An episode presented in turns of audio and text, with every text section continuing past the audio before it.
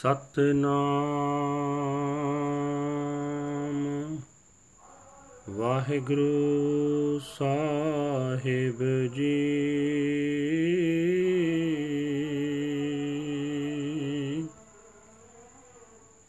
ਸਤਨਾਮ।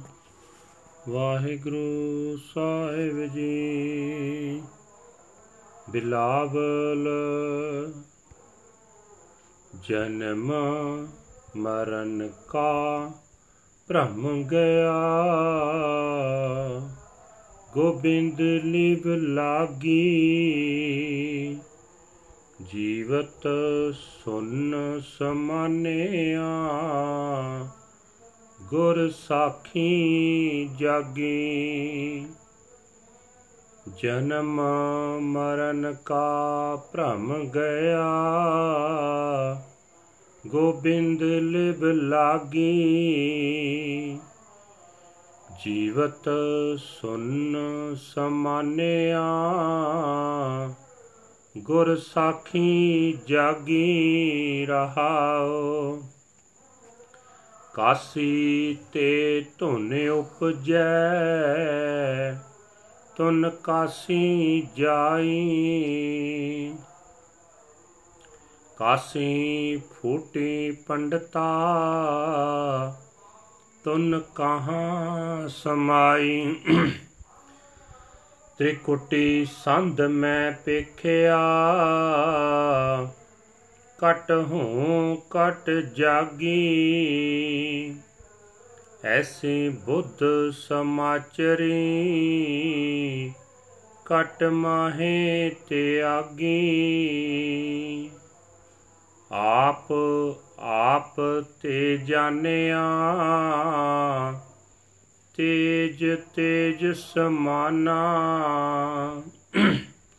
ਕਹੋ ਕਬੀਰ, ਅਬ ਜਾਣਿਆ। ਗੋਬਿੰਦ ਮਨ ਮਾਨਾ। ਆਪ ਆਪ ਤੇ ਜਾਣਿਆ। ਤੇਜ ਤੇਜ ਸਮਾਨਾ।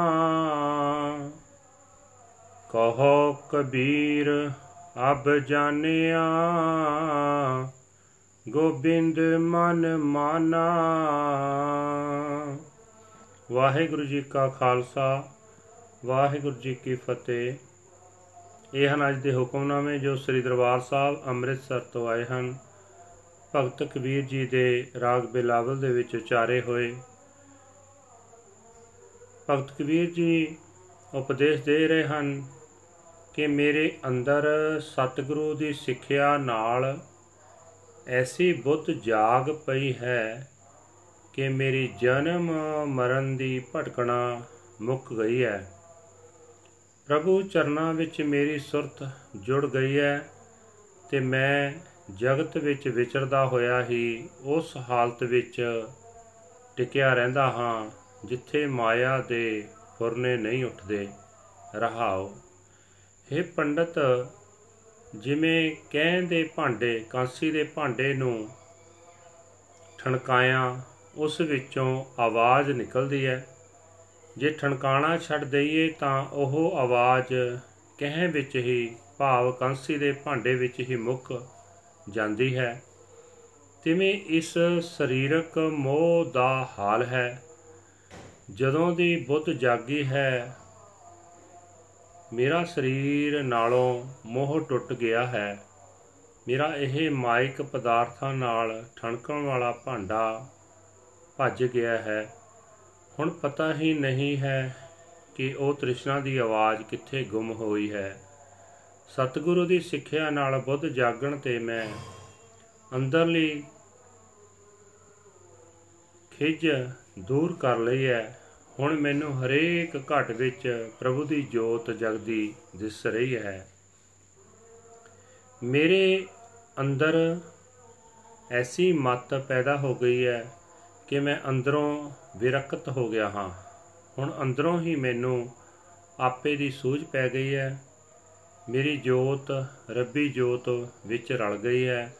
हे ਕਬੀਰ, ਆਖ, ਹੁਣ ਮੈਂ ਗੋਬਿੰਦ ਨਾਲ ਜਾਣ ਪਛਾਣ ਪਾ ਲਈ ਹੈ। ਮੇਰਾ ਮਨ ਗੋਬਿੰਦ ਨਾਲ ਗਿੱਜ ਗਿਆ ਹੈ। ਭਾਵ ਇਕਮਿਕ ਹੋ ਗਿਆ ਹੈ। ਸ਼ਬਦ ਦਾ ਭਾਵ ਹੈ, ਜਿਤਨਾ ਚਿਰ ਸਰੀਰ ਨਾਲ ਮੋਹ ਹੈ, ਦੇ ਅਧਿਆਸ ਹੈ, ਉਤਨਾ ਚਿਰ ਮਨ ਵਿੱਚ ਖਿਜ ਪੈਦਾ ਹੋਣ ਦੇ ਕਾਰਨ ਬਣਦੇ ਹਨ। ਮੱਥੇ ਵੱਟ ਪੈਂਦੇ ਹੀ ਰਹਿੰਦੇ ਹਨ, ਪਰ ਗੁਰੂ ਦੀ ਸ਼ਰਨ ਪੈ ਕੇ ਨਾਮ ਜਪਿਆਂ ਇਹ ਤਿਉੜੀ ਮੁੱਕ ਜਾਂਦੀ ਹੈ ਵਾਹਿਗੁਰੂ ਜੀ ਕਾ ਖਾਲਸਾ ਵਾਹਿਗੁਰੂ ਜੀ ਕੀ ਫਤਿਹ this is the today's Hukamnama from Sri Darbar Sahib Amritsar ਅਟਟਡ by Bhagat Kabir ji under Bilawal raag Bhagat Kabir ji said the illusion of birth and death is gone. I lovingly focus on the Lord of the universe.